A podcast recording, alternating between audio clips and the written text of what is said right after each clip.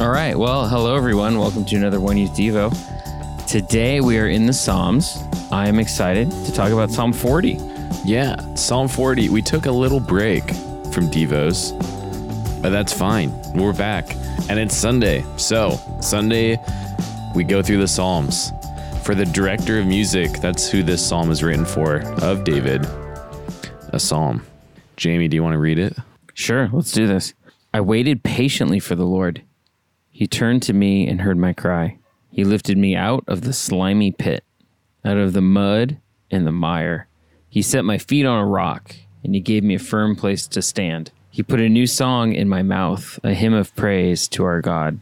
Many will see and fear the Lord and put their trust in him. Blessed is the one who trusts in the Lord, who does not look to the proud, to those who turn aside to false gods. Many, Lord my God, are the wonders you have done, the things you planned for us. None can compare with you.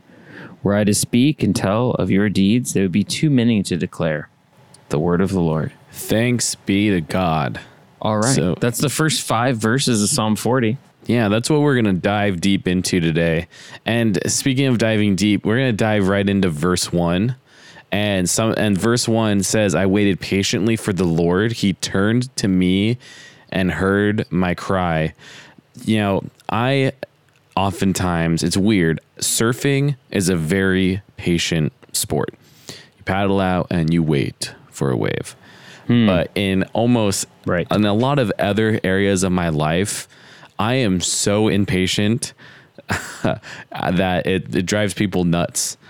You know, anyone that's riding with me, I'm always like antsy at the at the green light because I'm like I'm not patiently waiting. So uh, waiting patiently for the Lord is difficult for me. It's like Lord, I'm I prayed and I like want some affirmation, some confirmation of that you heard me like right now, and sometimes that's like not the not the case. Yeah, waiting is like the worst part. All these all these psalms they remind me of songs. So like this one in particular, I waited patiently for the Lord. He inclined and he heard my cry. Is actually a, a U2 song that was from I think it was on their Joshua Tree album back in the '80s. I know it kind of is a long time ago, but um, this psalm was like straight up one of their songs. The other song that comes to mind is I think it's a Tom Petty song that says the waiting is the hardest part, which is just true, man. Waiting for stuff is uh, is is difficult. But so the psalmist or David's writing, he's like, yeah, I waited patiently for the Lord, but God turned to me. He heard my cry. Like his waiting wasn't in, in vain. And then verse two, I love verse two. He lifted me out of the slimy pit, out of the mud and mire. Yeah, gross, slimy pit. Slimy pit. Yikes! Ugh. Now, have you ever walked through like a, a very muddy pit? I remember being a kid and getting these like pull on like rubber boots and being all excited that I could run in the mud. And then I went up to this like farm place on the border of Canada and it was in Washington state. And I started running around and I, I sunk in past my boots, Whoa! Did they fill up? which up? isn't good. The boot, uh, so I had to like get my foot out of the mud. And the boot, I had to then reach in and try to extract the boot out of the mud. I'm wondering for you, Pat, what is the most trapped in mud or what kind of a slimy pit have you ever been in in your life? You know, I've never, I've never really gotten stuck in anything really muddy or slimy. You know, nothing really deep. At least walking, there was a time where I almost got stuck driving through a big pit of mud. But I don't know. I I generally try to stay away from muddy pits. When I was a kid, I would go walk around when it was raining in Minnesota and walk through big big muddy areas, but it was no more than ankle deep and it wasn't a very stressful. It wasn't scary. It's not like I was getting stuck. So, I've never been in a muddy pit like that. Yeah, you know, it's the I was looking this up because it's kind of interesting to me, right? It says he lifted me out of the slimy pit.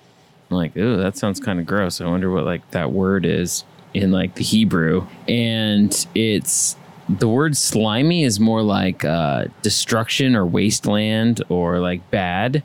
Um, and then the word pit is a cistern. It could also be like the world of the dead is another metaphor that they use for it. So like like that's a pretty deep pit if it goes all the way down to the world of the dead. Yeah. Uh, but you know, a cistern like back in the day, like a well, like you would dig a pit to either hold water or to get water out of the out of the um, out of the ground. And so whatever was holding that water was pretty slimy. Like if you got in it, it was pretty hard to get out because there was just like slimy stuff everywhere uh, because of all the water. Now I've been in some pretty like slimy, gross places before. Uh, there was a time at I'm actually just remembering this right now when I worked at camp. One of my bosses broke a giant water main, and it was like an I think it was like an eight inch water line, which is pretty big oh my gosh. like a lot of water lines like for irrigation are like little half inch ones this was like you know eight inches and had tremendous pressure and on the side of it was a two inch line and he accidentally broke the two inch line off and it just started dumping water. Oh no. and the pressure was so great that it it instantly dug a hole that was like big enough you could get into it like just right away all of a sudden like a hole was there that hadn't been there before. So they were able to shut the water off and my boss got on the radio and he's like hey uh go put on some dirty clothes and i said what do you mean dirty clothes he's like go put on clothes where you could be covered in mud from head to toe and i'm like all right fine so I did, and I came back, and this was camp, so we had mud bowl every week. Being in mud was like you know part of the job, I guess. So I came back and I looked, and there are already guys in the hole with shovels just digging in mud, like up to their knees, trying to clear this out so they could repair this. And uh, at camp, part of my job too was taking the mud bowl and trying to make it extra muddy because Oh. kids like to go in the mud bowl. Have you been in the mud bowl, Pat? yes, I have. So I guess I have been in a pit of mud. I've been in the mud bowl a few like, times. what's what's like your you know what's your like is that gross to you? Is it like what's what's your you know what does it feel like to be in a slimy pit? being in the mud and in the mud bowl isn't as bad as when you get out. Because when you get out, all that mud gets cold. If there's a little breeze, it feels like the air conditioning is blowing on you. And then it gets hard and crackly, and then your skin just gets dry. It's uh, it's not a, a good experience. So I guess I have been in mud um, a few times, and it feels cool when you're in it. This kind of squishy. It's kind of fun. You can kind of like lay down in it. But I tell you, you get out and it's not a pleasant experience afterwards unless you can rinse off really quickly. It really isn't a pleasant experience, and uh, and mud are gross. You know the stuff that's in those is like kind of disgusting. I think the point of this because it says after that God lifted right lifted me out of the slimy pit out of the mud and the mire. The next thing he does is he sets his feet on a rock and he gave him a, a firm place to stand. So if you can imagine you're stuck in a well that has mud all along the sides and it's above your head and your job is to climb out of it and you're just slipping the whole time, you know, you'd be looking for like someone to throw you a rope or for like a rock that you could put your foot on that's like a firm place. I remember years ago we decided it would be a good idea to put plastic inside of a room and we we plasticked off an entire youth room, floor to ceiling, all plastic. And then we had a giant food fight inside.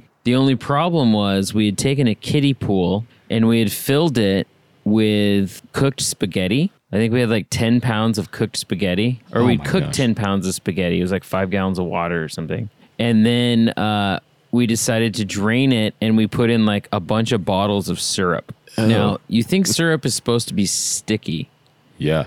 but syrup when uh, it gets all over the place it it instantly like turns into the slipperiest thing in the world. Oh, and my gosh. especially on a floor that was plastic. So it was like you were ice skating on syrup. Nice. that's the best way i can describe it. And so i was in the room all these other you know there's kids who are all in the room. Everyone's trying to like just stay up. And it was hard just to like stand up straight.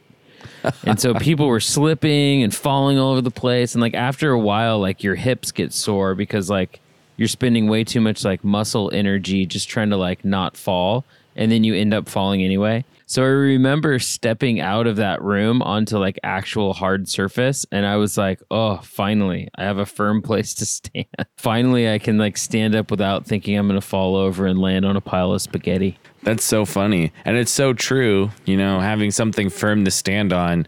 You you don't have the anxiety of falling over.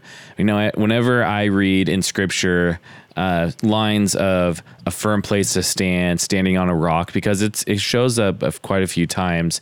I always remember the first message that I did in front of an entire church where I talked about building your faith on a solid rock, on God's solid foundation. And I talked about, you know, you can build your faith on sand, but that's just gonna fall away. You can build your your faith on wood, but then you know the termites will come around and that that won't work. And so whenever I see a line like that, it just reminds me of a long time ago, just a message that I did. So this is cool. David is saying like God lifted him out of the pit, out of this mud, this mire, this disgusting, slippery stuff, gave him a place where his feet will stand firm. And then he does something to David, verse 3. He put a new song in my mouth, a hymn of praise to our God. Many will see and fear the Lord and put their trust in him. You ever tried you ever tried to write a song? No, never. I think the closest I've ever come to that is I've tried to write a psalm before. Uh, that's kind of a weird thing to do. It's, I mean, unless you're kind of into that kind of stuff. I am not very creative when it comes to that kind of stuff. Writing. I bet you could write a I bet you could write a song right now, Patrick. You know that maybe not on this episode of the Devo. Man, maybe we'll save that for a different day. But David is not saying I wrote a song, a hymn of praise to God. He's saying that Christ put Oh, yeah. a song in, in his mouth. Now, maybe that will happen in this Devo. Maybe Christ will put a song in my mouth. But I'm not gonna try to write a song right now. Sorry, Jamie. I think I think people would love to hear that. They'd love to hear your uh, your new song. Now we see in scripture, you know, my little Bible thing uh, has like a little footnote and shows me that like other pages or other parts of the Bible where this is referenced, and the concept of new songs comes up several times. And kind of the one that I think is probably most noteworthy is in all the way at the end of the Bible in the book of Revelation. It says that um, they sang a new song to God, saying, You are worthy to take the scroll and to open its seals. Um, and it, it kind of keeps going. But the idea is that that in kind of the throne room of heaven, there are these angels and creatures, and they're singing, and there's elders, and they sing this song, you know, to God perpetually, and then God gives them even a new song to sing, which is kind of cool. So David has had a life where he's trusted in God, but God has also given him a new song, uh, which is kind of cool. That not only does God ask that we worship Him, God also gives us the songs to worship Him with. And maybe you know the answer to this because I don't. And so it's a question for you. It says, Many will see and fear the Lord and put their trust in him. Is that a response to the new song that the Lord put in David's mouth? Yeah, I don't know. I mean, I think it could be right. It could be a response to what uh, the new song is. That many will see and fear the Lord. Now, I don't think that's like a lyric of the song. I, I, I don't I don't think that's what that's saying, but I could be wrong. But it, it's just some like pretty good truth, you know. I mean, you got to think of this psalm as like a poem, right? So um, it doesn't have to necessarily like all kind of make complete sense as you're going through it. It, it. it can. There's a little bit of a poetic license. Um, so the the phrase on its own, like he put a new song in my mouth, a hymn of praise to our God, that can stand alone. Yeah. Um, and then the idea of many will see and fear the Lord and put their trust in Him can also kind of stand alone too. Right. And sometimes those things will have like they'll they'll actually be connected in a bunch of different patterns and ways or whatever. And I don't know the I don't know the um, patterns that are used in Psalm 40. It's still a, like a great thought, right? Many will see and fear the Lord and put their trust in Him. That's like a great idea. Yeah, absolutely. And uh, you know, one of the ways I really connect to the Lord is through music, is through songs. Songs have a big influence. You know, worship has a big influence on on me and my life and my relationship with Christ. So I can totally see how that line is applicable on its own in and of itself. And then the whole new song thing too. I think it's interesting. Uh, How many times can you listen to a song before you get tired of it? Probably in the neighborhood of 30 times. About 30 times. So once you hear, and that's kind of why, like, if you write a great song, or if there's like a super popular song on the radio, or an album comes out that everyone says this is the best album ever, it might stand the test of time. People might listen to it later, but it's not all they listen to. So I have these this ancient technology in my car called a CD player, and uh, on a CD player, I'll listen to a song, and it holds one disc. And so after about you know anywhere from thirty to fifty minutes of time, uh, that CD will will start to loop. You'll get to hear the same song again. And really, I can only listen to like I can maybe do that like twice, maybe three times at the most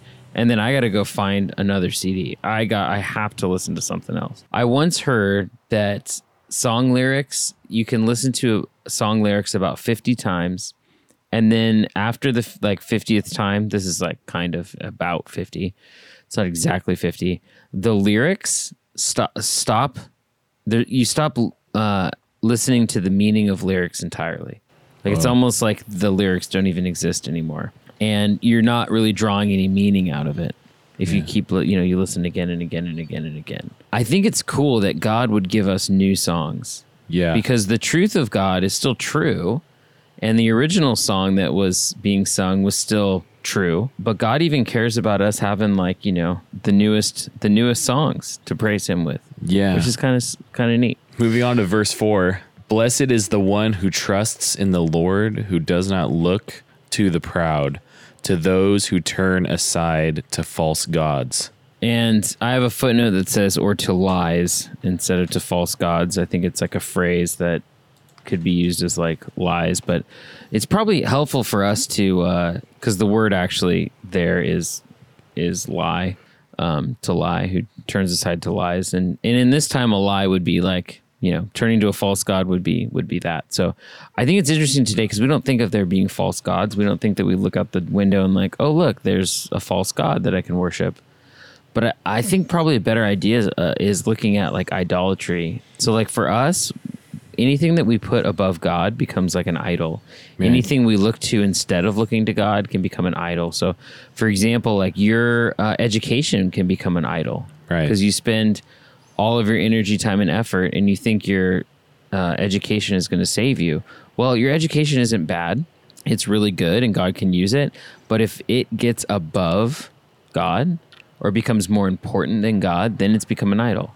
The same is true with like success, with money, with I mean it can really even be anything. It could be, you know, your own physical appearance you care about more than anything else. Right. Um, or the praise you get from people uh, can become your idol. Yeah, you know, idol.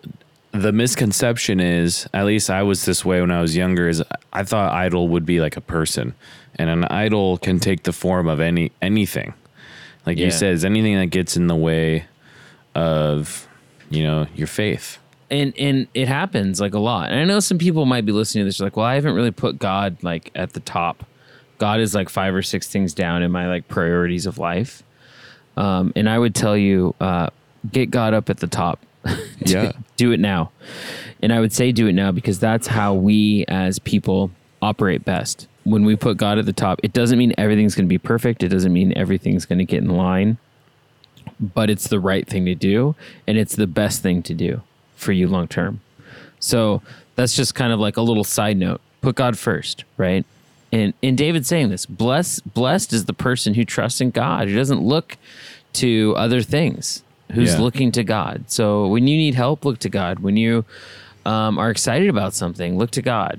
Now we're on to verse five. Yeah. Many, Lord my God, are the wonders you have done, the things you have planned for us. Now let's there's more of verse five. Let's but let's just look at that for a quick Yeah. moment. You know, many are the wonders you have done.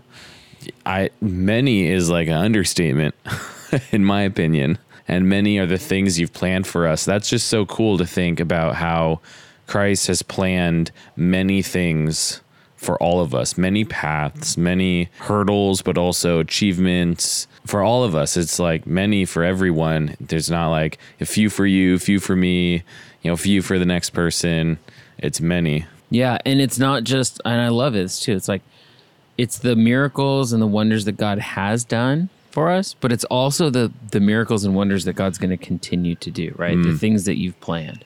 Right. Um, so God's faithfulness and God's grace and God's generosity is ongoing. yeah. Uh, it, it didn't like stop at some point. right. And that's pretty cool, right? And you think about the guy writing this, right? Like let's like David.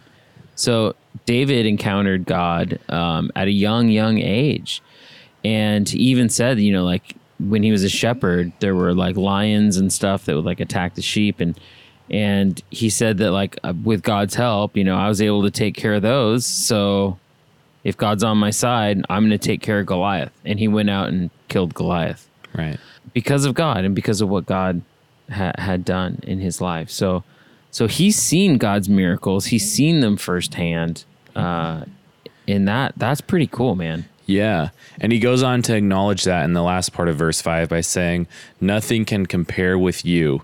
Were I to speak and tell of your deeds, there would be too many to declare. He's totally so cool. recognizing that in his life, in only his life, that God has done so much that there's no way he could actually put words to all of them. Yeah. And in fact, the the some of the word here, it's a really short word that kind of says too many to declare, but it basically says countless.